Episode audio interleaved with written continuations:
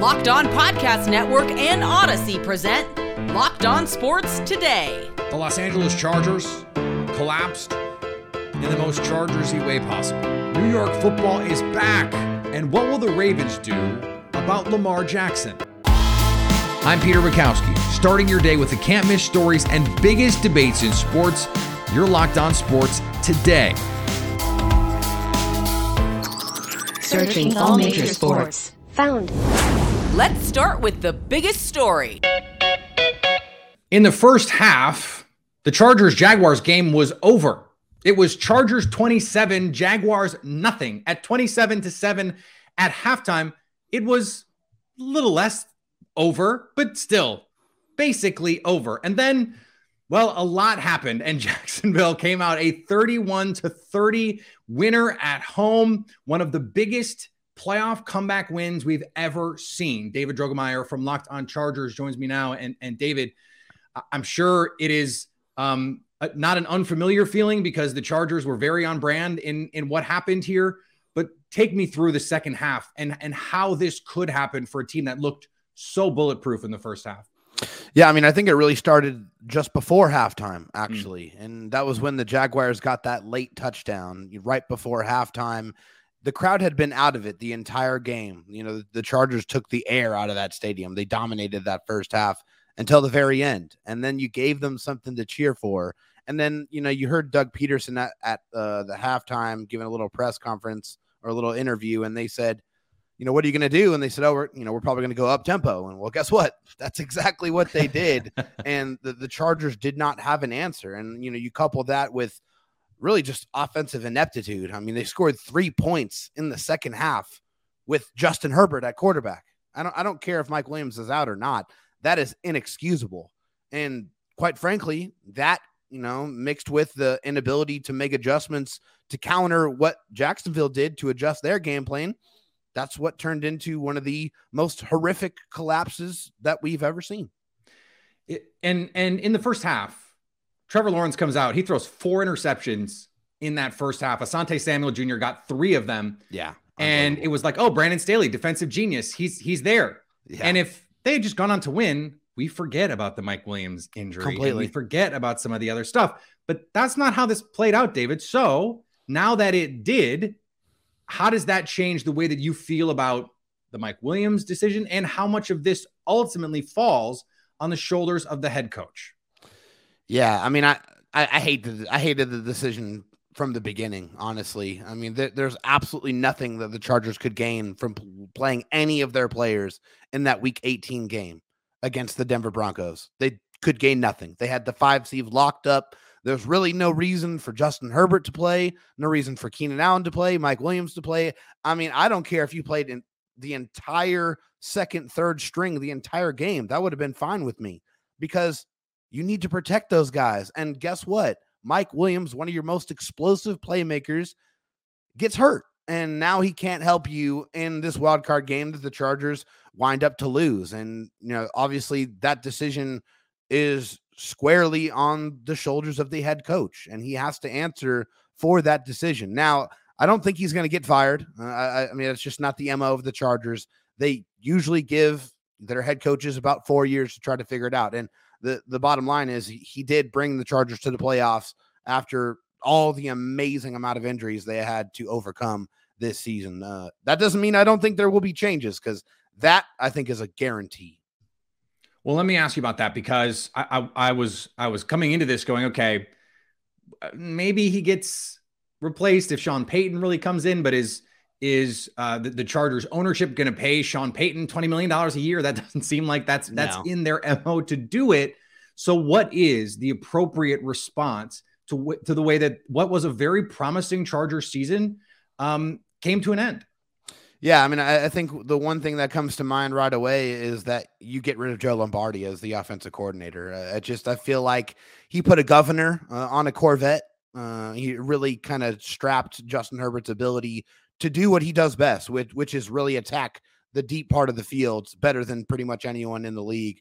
And we just didn't see that enough. I mean, regardless of the fact that defenses were playing two deep two deep safeties, Justin Herbert has the arm strength and the arm talent to beat that. I just didn't don't feel like they were aggressive enough all season long. They didn't turn it on until it was too little, too late. And so I think the Chargers would have been in a much better situation had they had a play caller that really truly tailored the offense around what he does well. You know, he, he has that rocket arm, he has athleticism, he can really throw accurately on the run. And I don't feel like enough of those elements were incorporated in the offense, which would have allowed Justin Herbert to play at his peak ability. I just feel like he was really in that straight jacket, didn't really get the opportunity to really fly. And I feel like the Chargers need to bring in the right person to allow that to happen. Stay up to date all year on the LA Chargers by subscribing to Locked On Sports today and Locked On Chargers on YouTube or wherever you get podcasts. Thanks for making Locked On Sports today your first listen. Coming up, the New York Giants are pretty dang good. Here's what to look for on Bet Online, your number one spot for all your gambling needs. The Dallas Cowboys, two and a half point favorites over the Tampa Bay Buccaneers tonight. In the player prop market, Tom Brady passing yardage over set at 277, a number he's hit in nine of 17 games this season. Bet online, where the game starts. Now, here's what you need to be locked on today. Buffalo Bills narrowly escaped Skylar Thompson and the Miami Dolphins on Sunday afternoon, 34 31. The Bills started the game on a 17 0 run before pulling a Chargers and almost blowing the game before two second half Josh Allen touchdown passes put the game away. The Georgia Bulldogs won the college football national championship last week, but are now mourning the loss of offensive lineman Devin Willock and recruiting staff member Chandler LaCroix after the two were killed in a single car accident early Sunday morning. The New York Liberty made a power move on Sunday evening, trading for 2021 WNBA MVP Jonquel Jones. Jones was formerly with the Connecticut Sun before requesting a trade specifically to the New York Liberty. And the San Francisco 49ers, led by Mr. Irrelevant Brock Purdy, are headed to the divisional round following a 41 23 walloping of the Seattle Seahawks. The Seahawks actually led 17 16 at the half before the 49ers ran away with it. I guess they're pretty relevant right now. Here is another story you need to know. Is New York football back?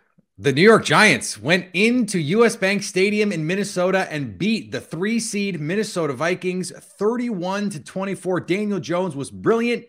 301 yards and two touchdowns. The first quarterback in NFL playoff history with 300 yards, two touchdowns, and more than 70 rushing yards for a quarterback. Unbelievable performance. Patricia Traina from Locked On Giants joins me now. And, and Patricia, a performance like this, I think would have been unthinkable for most of the last what three plus years. How are the Giants able to do this with Daniel Jones? Basically, they they brought in a quarterback whisperer and Brian Daboll, a former NFL quarterback, and Mike Kafka, and they developed a system that fits what Daniel Jones does well. And when you think about the fact that Daniel Jones has done this with receivers that if I had told you at the start of the year his number one receivers would, would be Isaiah Hodgins, Richie James, Darius Slayton, you would have said, no way. Mm-hmm. I mean, this offense is starting to click. And the more it clicks, the more Daniel Jones becomes confident, the more he becomes that field general that, that he really wasn't the first three years. He was more of a game manager. And that confidence is so infectious that his teammates are feeding off of it, not just on the offensive side of the ball, but on the defensive side as well. And here we are today. The Giants headed to Philadelphia next week for the divisional round. I mean, it, who'd have thought it? It's it is truly remarkable for the for the Giants. And it, you mentioned it, the receivers that he has thrown to him. Imagine if if Sterling Shepard were healthy. Imagine if Kenny Golladay gave them anything with the big money deal that he got. And you know, for as for as big an issue as that is, there is, I think, a little bit of of some some Dave Gettleman. Hey, was was it really as bad? Like, because this is mostly a Dave Gettleman team, right? So, what what kind of impact do you think that that um Daboll and Mike Kafka on on this whole team? We've talked about this whenever you've been in here, the culture change here. How does that do you think set set up a, a team like this that is undermanned to go in and, and get a win this week, and then boom, who knows next week in Philly? Well, they they've kept it consistent, whether it's week one or week one of the playoffs. Mm. They've kept the message consistent. It's like, guys, let's worry about the next five minutes. Let's not worry about tomorrow or next week.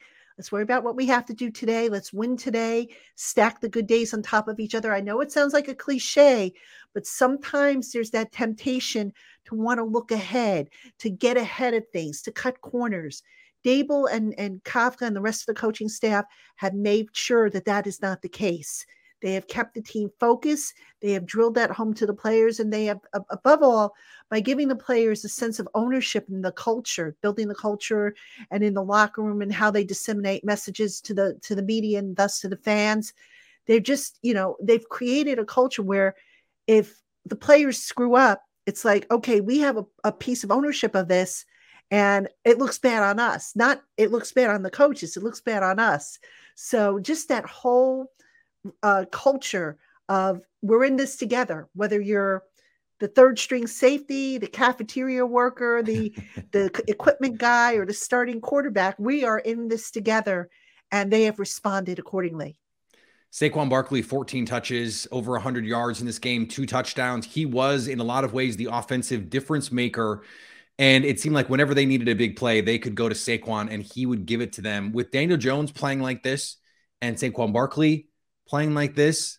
I mean, I, I asked you a week ago what the ceiling of this team is, and I feel like we have to recalibrate it now after what we saw on, on Sunday. Yeah, I mean, they've been competitive. You know, I, I, I said down the stretch, the last four games of the season, even though the Giants went two and two, they were playing some pretty solid ball. Hmm. And it wasn't showing up in the win, wins and losses column, but you could see that the tide was starting to turn, that the confidence was starting to really pick up. And you know, I go back to that Week 18 game against the um, the Eagles. The Giants' backups stood toe to toe with the Eagles, the number one seeded team in the NFC. They stood, their starters stood toe to toe with the Vikings in week 16, the number three seeded NFC team.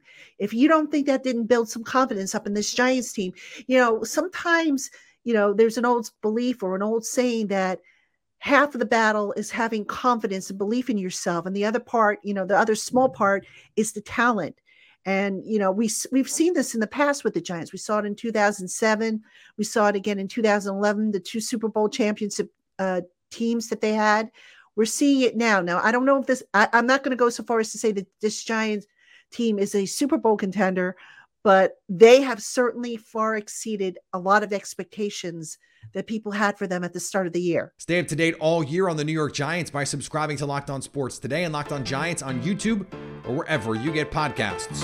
Coming up, what's going on with Lamar Jackson exactly? Looking for a delicious treat but don't want all the fat and the calories? Then you got to try Built Bar. I had one today. I have one almost every day because I'm always looking for something filling and on the move. I've got a toddler I'm chasing around. I'm trying to balance a, a healthy work life and and working out life and eating and still finding time to fuel my body in the right way. And let me tell you, it's hard. And so a lot of times I just want something that tastes delicious. And so Built Bar gives me something that tastes delicious, covered in 100% real chocolate with flavors like churro, peanut butter brownie, coconut almond, and yet hitting the macros that you want 130 calories, four grams of sugar, 17 grams of protein. And now you don't have to wait around to get a box that you ordered online, although you can still go to built.com and get all of your favorites. Now you can get them at Walmart, Sam's Club. You can go out and do your normal shopping and just pick up a box. You can just run out and get them whenever you want one. Head to your nearest Walmart today, walk to the pharmacy section, and grab yourself a box of Built Bars. You can thank me later. The Baltimore Ravens Woulda, shoulda, coulda against the Cincinnati Bengals on Sunday night. They fall 24 17 just as the ball fell out of the back of the end zone on the final play of regulation. Remember, no Lamar Jackson in this one. And no, we are not going to let Kevin Oestreicher from Locked On Ravens leave without us talking about Lamar Jackson. But first, let's talk about the game, Kevin. And this was a contest that I think ended up being much more hotly contested than most of us thought it would be. And really, Baltimore, if you're a Ravens fan, you're probably leaving this game going, we should have won this game.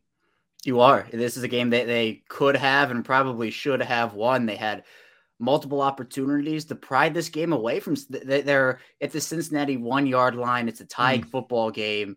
And Greg Roman, it's, it's a very long one yard. and the play call is to QB sneak it, where we saw the exact same thing happen to Lamar Jackson in 2018, his rookie season, in that AFC North game where he reaches the ball, tries to reach it over the goal line, but there's a defender there that punches the ball out, falls right into the arms of Sam Hubbard, who runs it back. That's a 14, a likely 14 point swing in what was a seven point loss. There was questionable time management at the end of the game. Baltimore had two timeouts until about 30 seconds left. I don't know if they thought they could have saved those timeouts till next year. It, it, it was difficult for them because they weren't using the clock to their advantage in that situation results in a fourth and 20 where the ball actually they was almost successful on the play. James Proche almost catches the ball, glances off his fingertips. It's heartbreak. And I know a lot of people, I, I predicted them to lose 27 17. It was 24 17.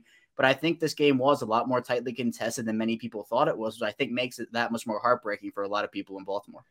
Yeah, and and in all of those miscues, a Kevin Zeitler holding penalty, which I thought was questionable at best at the end, that turned, you know, second and ten into second and twenty, and they were not able to to manufacture enough yardage to get in position to have a better chance to make a play there at the end.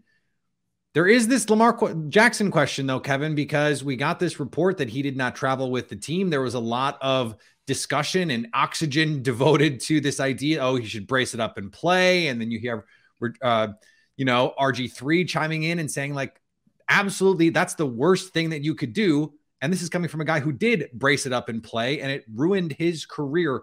What do you make of the Lamar Jackson drama right now? Yeah, I mean, for me, Peter, it's if he's not healthy, he's not healthy. Now there have been questions about he's been going in for treatment. Is he, you know, is this a contract issue for Lamar? He went out and he he set the record straight on his own accord. The team was very quiet on the whole thing, so he put out two tweets on Twitter just this past week and said, you know, look, this is what I'm dealing with. My knee is not right. And yeah, RG3 did brace it up and we saw what happened to him. So it is a very wishy washy situation in terms of how stable or unstable is the knee. So even Lamar Jackson at 70% probably gives you a better shot than Tyler Huntley or Anthony Brown would have in this game. But I mean, side note, credit to Huntley for how he played for most of the game, had a couple of big miscues, but he actually was able to bring them back into this game. But for Jackson not traveling with the team, I think did rub a lot of people the wrong way uh, in the Baltimore fan base. And just, you know, why aren't you there right now with your guys? Can you really not travel on the injury? So there's been a lot of just in the darkness for this Ravens team right now. And obviously that all goes into the offseason where there are even more questions about will they franchise tag them more? Is there a long term extension? We got a report from Ian Rapoport that said that their plans have not changed. He, they still plan to negotiate but are they going to be able to negotiate to what both the team and Lamar want? Because apparently the holdup has been the guaranteed money, which obviously the Deshaun Watson contract is kind of thrown all out of whack right now. So the Jackson injury, there were the reported timelines. He'd be back by week 16, maybe week 18, but he ends up missing Baltimore's final six games, dating back seven if you want to include that Denver game. And again, I just think a lot more questions than answers right now and and we're left with what if if if we're a Baltimore Ravens fan or an NFL fan just watching the games going you know this this could have been different. I, I may or may not have a had had a Baltimore Ravens to win the Super Bowl and win the AFC ticket. So you know I may be wondering that, that what if question too but this is uh, not how it was meant to be this year. We'll see if they're able to have Lamar Jackson next year to run it all back Kevin. I appreciate it. Thanks so much. And finally Snip, snap, snip, snap, snip, snap. Aaron Donald is widely regarded as one of the greatest NFL players of all time. And on Sunday afternoon, he quietly retired. Or did he? Donald changed his Twitter bio to say former NFL player for the Los Angeles Rams before quickly removing the former part of it. Is he done playing? Is he not? Who even knows at this point? Just be ready for this to become a yearly tradition surrounding one of the greatest of all times. Thanks for making Locked On Sports today your first listen. Now go find your favorite team's Locked On podcast and make them your second listen. Coming up tomorrow, will the Cowboys or Buccaneers advance to the divisional round? So at least until tomorrow, stay locked on sports today.